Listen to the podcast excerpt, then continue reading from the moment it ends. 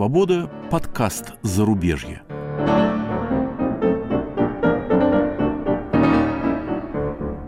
У микрофона Иван Толстой и Игорь Померанцев.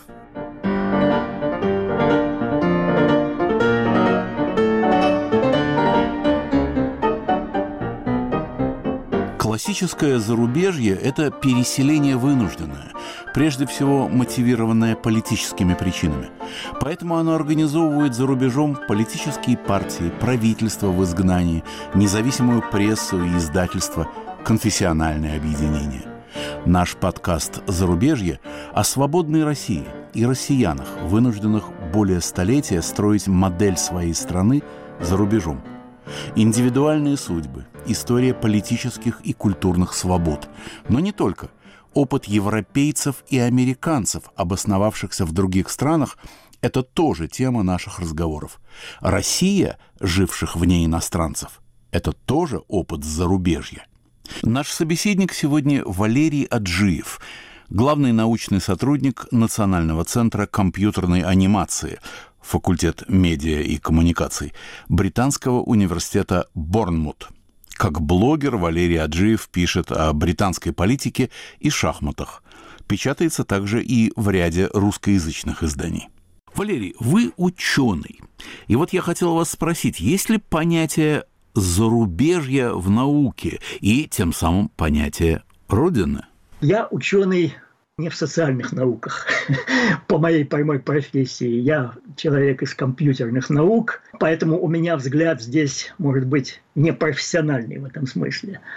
Так, конечно, наука интернациональна, истинная наука интернациональна. Но понятие, скажем, патриотизма, оно, наверное, не о науке все-таки. Валерий, в России почти нет исследований о специфике российского империализма и роли культуры в империи. А вот э, в Соединенном Королевстве на тему британского империализма написаны ну, буквально сотни, сотни исследований. Это критика или это объективный анализ или и то, и другое? И то, и другое. Правда, надо отметить тенденции, современные тенденции. Действительно, многообразные особенности Британской империи, где, как известно, никогда не заходило солнце, настолько она была велика. Все это исследовано в мельчайших деталях и не только в академической литературе, в которой я, наверное, не специалист, но и в более популярной литературе, в культуре вообще. И, конечно, тренд такой, что если не стыдиться имперского прошлого, то, по крайней мере, относиться к нему очень критически. И здесь социология нам, например, говорит, что молодежь относится к имперскому прошлому очень критически. Старшее поколение несколько менее, но даже и у старшего поколения гордость за империю количественная где-то меньше 50%. А у молодежи это около 20%, кто отвечает утвердительно на вопрос горделевый имперским прошлым. И, конечно, дискуссии именно сейчас обострились в связи с усилением глобального антиколониального дискурса, глобальной вот этой новой идеологии идентичности, которая подразумевает большее внимание к отдельным группам, в том числе этническим, в том числе угнетаемым, и причем угнетаемым в прошлом. Проблема расизма очень остра, и это при том, что Британия в свое время была в авангарде движения за отмену расизма именно на государственном уровне. Да и сейчас, как показывают социологические опросы, Британия одна из самых нерасистских стран. Есть специальные таблицы с вопросами типа «Как вы относитесь к тому, что ваш сосед там будет из другой расы или другой национальности?» И Британия – обычно самый низкий процент, отвечающий негативно. Типа 2%, например, не одобрили бы, если бы их сосед был другой расы. Только Швеция и Бразилия, по-моему, в этом смысле превосходят Британию. И тем не менее, новый антироссийский сантимент, он очень силен. Движение БЛМ имело здесь большой резонанс. Примерно так. Валерий, вероятно, в вашей области компьютерной люди со всего мира работают. У ваших коллег есть понимание зарубежья и как они его носят. В том смысле, как, знаете, носят костюм или носят шляпу. Я думаю, есть. Вот лично мой департамент чрезвычайно многонационален. Каких только национальностей у нас нет. И студенты просто очень многонациональны. Китайцы, индусы, достаточно много из африканских даже стран, из Восточной Европы, хотя сейчас, вот, к сожалению, идет тренд на уменьшение студентов из Восточной Европы в связи с Брекситом, потому что плата за обучение теперь для них стала велика. А, кстати сказать, традиционно именно студенты из Восточной Европы были у нас на лучшем счету. То есть университетская среда английская, это не только у нас, в принципе, многонациональна. И просто невозможно быть шовинистом, националистом и кем-то в этом роде в этой среде. Валерий, в Англии сейчас премьер-министр индийского происхождения. Этническое происхождение влияет на карьеру политиков? Я бы сказал, что сейчас это влияет в позитивном смысле. Премьер-министр Сунак индийского происхождения. Если посмотреть на министров, то до самого недавнего времени ключевое министерство внутренних дел возглавляла Сула Браверман, которая тоже индийского происхождения. Браверман ее фамилия по мужу. А до нее была другая коллега по консервативной партии, тоже индийского происхождения. Политики пакистанского происхождения тоже в недавнее время возглавляли самое важное министерство. Причем интересно, что все это в кабинете консервативной партии, которая по сравнению с либористской партией в этническом смысле де-факто как бы менее предвзято.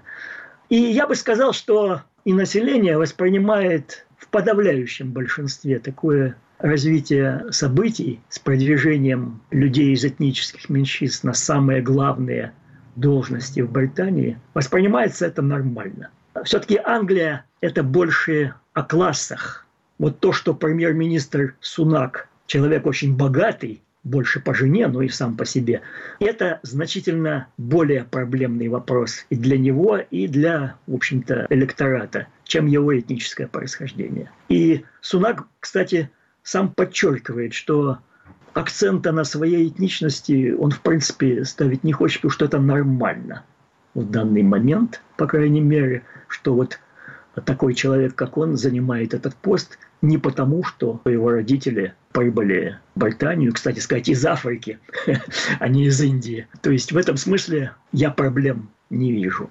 В будущем правительстве, кстати сказать, лейбористском, ожидается министр иностранных дел, который чернокожий. А так правительство будет более белое, так сказать.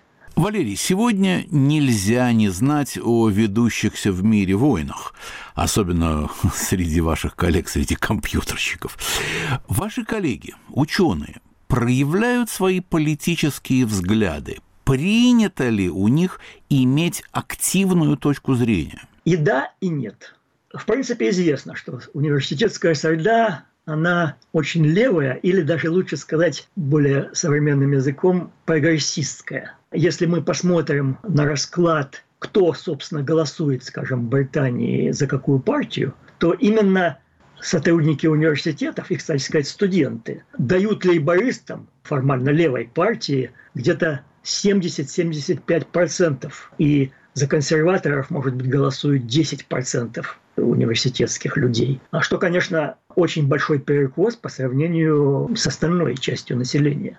Уже отсюда видно, что университетская среда очень идеологизирована. И это, конечно, имеет большие следствия, потому что университетская среда – это основа интеллектуальной среды вообще. Это основа экспертизы. И в этом смысле я бы сказал, что вот информационное пространство, в нем, конечно, перекос в сторону вот современных левопрогрессистских трендов. В то же время, возможно, это зависит от университетов, скажем, именно в элитных университетах, идеологизация на уровне каких-то акций, скажем даже, выражена более, чем в среднем. Я работаю в университете, который достаточно средний по английским меркам, если посмотреть во всякие рейтинговые таблицы. И у нас никаких проблем с существованием людей с разными взглядами я не вижу.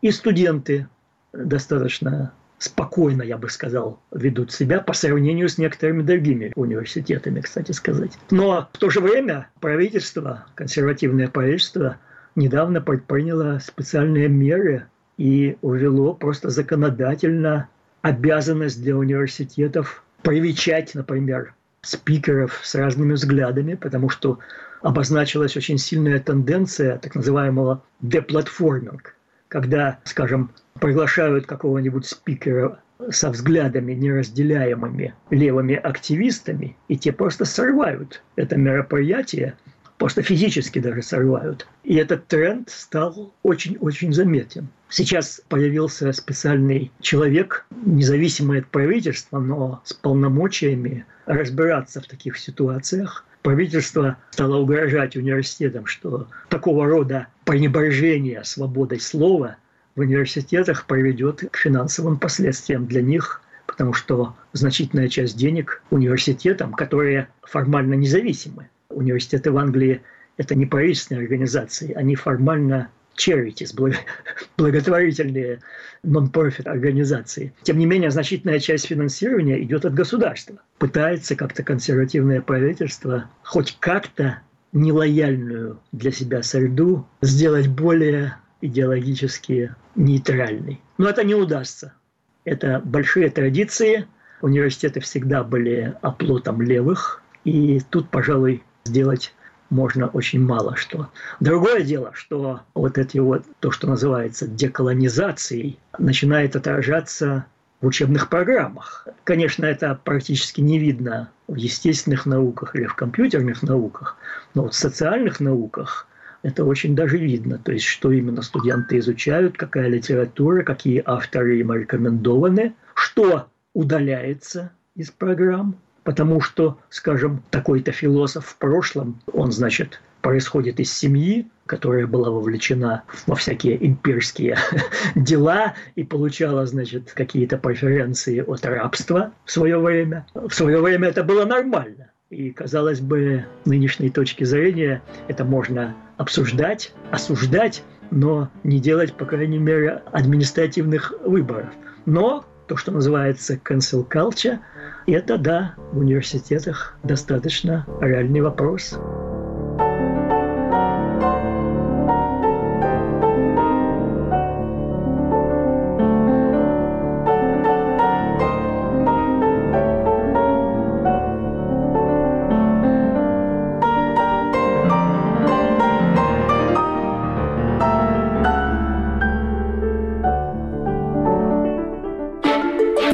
Меня зовут Марьяна Тарачешникова. А я Наталья Джампаладова. И мы делаем подкаст «Человек имеет право», где рассказываем, как идеи мыслителей и политиков прошлых лет влияют на сегодняшнюю жизнь. Как демократии превращаются в диктатуры, как диктаторы готовят почву для репрессий и как судят военных преступников. Слушайте новые эпизоды по вторникам в привычном агрегаторе подкастов.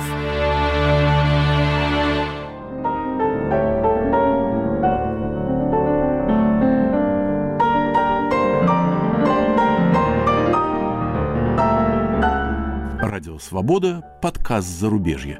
Ведущие Иван Толстой и Игорь Померанцев.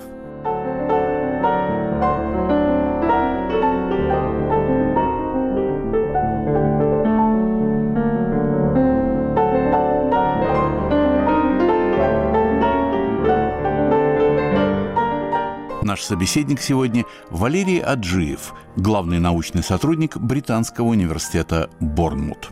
Валерий, в английском э, языке практически нет понятия «властитель дум». Как медиа или, может быть, университетские, академические круги влияют на английское общество? Я бы сказал, влияют очень сильно, и, пожалуй, это влияние усиливается. Этот процесс, безусловно, обусловлен все большей глобализацией информационной среды. Если мы посмотрим на картину информационного пространства э, британского, то, скажем, традиционная пресса, газеты, здесь идеологически все очень сбалансировано. Люди с разными взглядами легко находят свои газеты и журналы. Более того, практически все газеты и журналы они заботятся о том, чтобы их читали люди с другими взглядами, то есть приглашают специально колумнистов не разделяющих редакционную линию. Но по-настоящему в массовых информационных источниках, таких как радио, телевидение. Здесь, безусловно, сильный крен влево. И влево, опять же, не в традиционно социалистическом смысле, а вот в новомодном прогрессистском. BBC, ITV, то есть главные массовые радио и телекорпорации, Channel 4, Sky News, все они, безусловно, политически и идеологически склоняются влево. В самые последние годы, буквально в последние три года, появилось два новых телеканала, GB News и Talk TV, которые программно более правые. Но их аудитория пока что очень ограничена. И, наконец, соцсети, в которых особенно молодое поколение именно оттуда черпает информацию – и много больше, чем информацию, вообще ценности и все прочее. Безусловно, там тоже сильный крен в сторону левого активизма. И, собственно, вот эта вот проблема активизма, она, ну, я бы сказал, где-то даже коррумпирует традиционные принципы прессы. И задает тон, безусловно, Америка, как всегда. Но раньше это влияние было меньше. А теперь, недаром здесь констатируют кризис экспертизы, потому что найти истинно объективное мнение становится все труднее. И я, например, который очень следит за вот этой вот и политизированной средой, я заранее знаю, что мне скажут большинство экспертов. И если именно эксперты одной особенной линии преобладают, то это неизбежно отражается и на восприятии населения. И Брексит. Безусловно, Брексит в Англии, как и трампизм в Америке, сыграли очень, на мой взгляд, негативную роль в смысле объективности прессы, потому что очень многие работники журналистского цеха сочли, что ну, невозможно не просто нейтрально рапортовать о происходящем, но и доводить до сведения людей то, что они на самом деле об этом думают.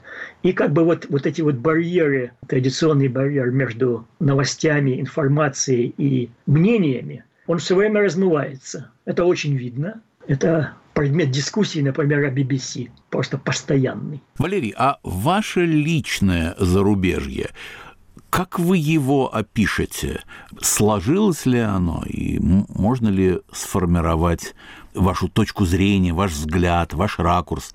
Как вы теперь смотрите на мир, в отличие от предыдущего этапа вашего взгляда?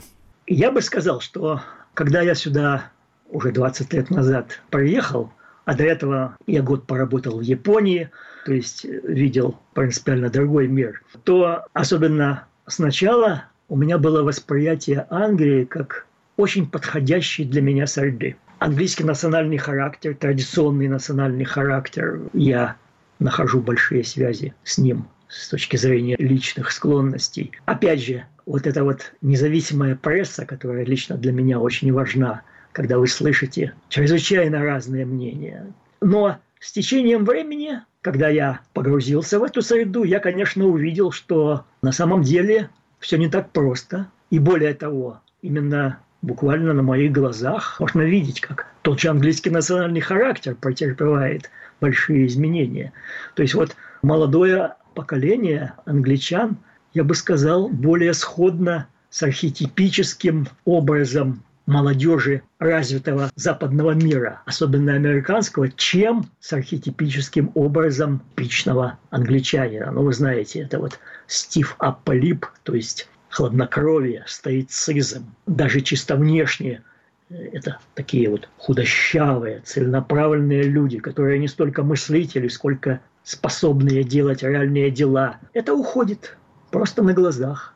Конечно, в моем положении университетского преподавателя когда идет ежедневное общение со студентами, очень видны изменения. То есть вот нынешние студенты и студенты 10 лет назад – это просто две большие разницы. И да, то, что в традиционном английском смысле считалось как бы совершенно непредставимым. Ну, например, делать публичным свои личные эмоции, рефлектировать о своем ментальном здоровье и так далее. Это просто перевернулось и нынешнее молодое поколение, оно совершенно иное. При этом я бы сказал, что чисто по-человечески английская молодежь, английская студенческая молодежь, во всяком случае, это очень приятные люди. И фирменная вежливость никуда не делась. Но идеологизированность возросла. Ну, скажем, экологическая повестка, она принимается вот просто без каких-либо сомнений.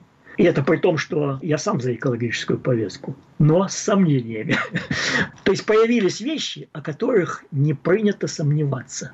И, на мой взгляд, это печально. Плюс новая тенденция, опять же, идет, когда люди просто не хотят выслушивать другие точки зрения. И это, опять же, особенно выражено в молодежной среде. А что касается властителей дум, да, понятие властитель дум, оно как бы не очень английское. Вообще интеллектуализм в Англии, он традиционно был несколько приглушен. Англичане – люди дела, а не рефлексии. Но зато есть ведь понятие national treasure, да? Да, национальное достояние, и круг таких людей достаточно широк, и они, высказываясь скажем, на политические темы имеют очень большие влияния. Ну, я не знаю, там, футбольный комментатор Гарри Линникер, например, притча во языцах, в смысле политическом, потому что у него очень сильные прогрессивские мнения, а так как он имеет самую большую зарплату из всех вообще BBC-шных сотрудников, более полутора миллионов фунтов в год,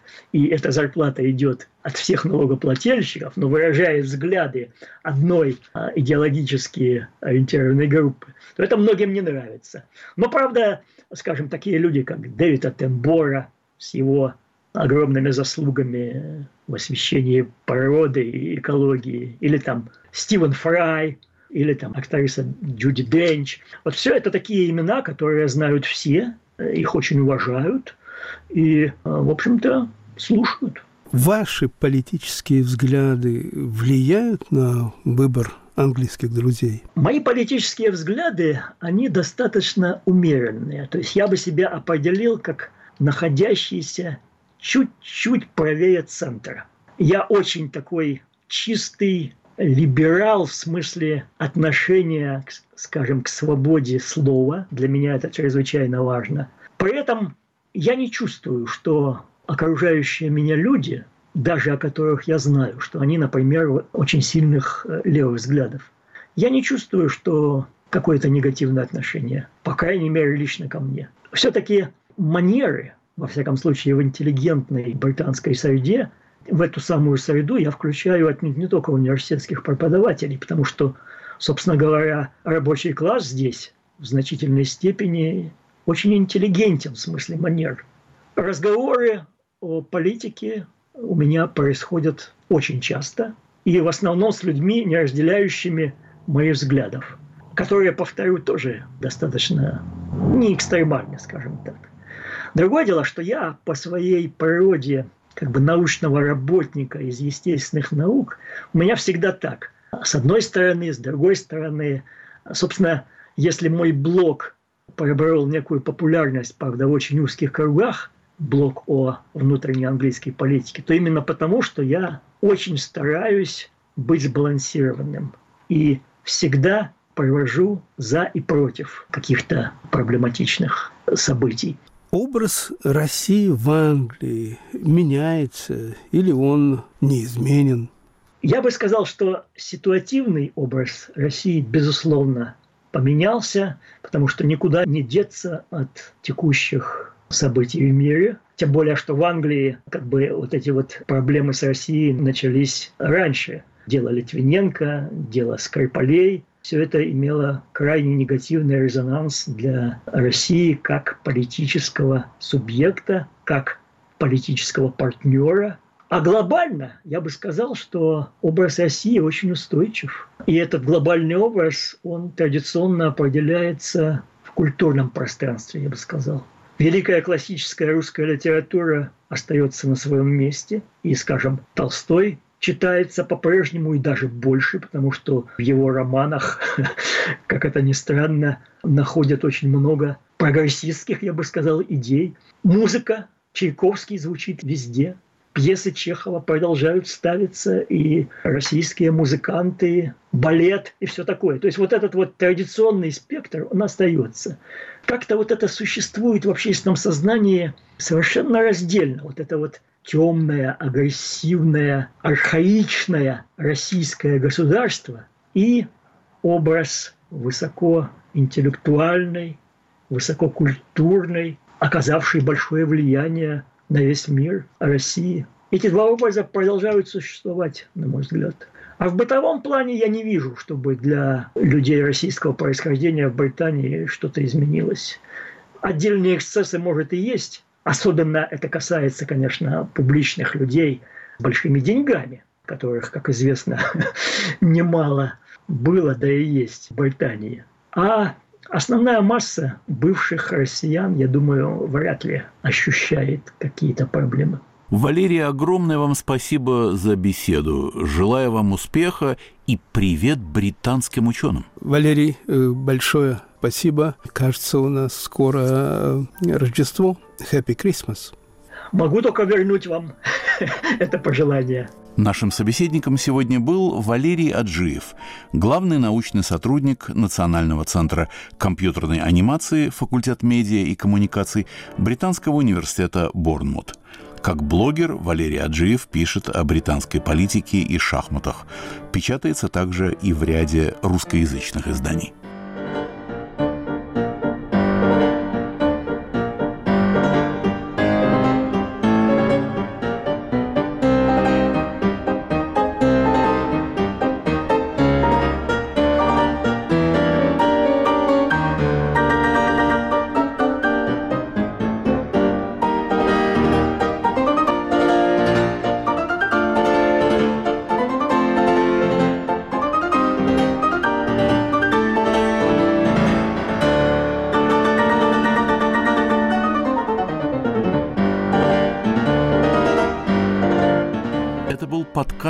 Подкаст «Зарубежье», который ведут Иван Толстой и Игорь Померанцев.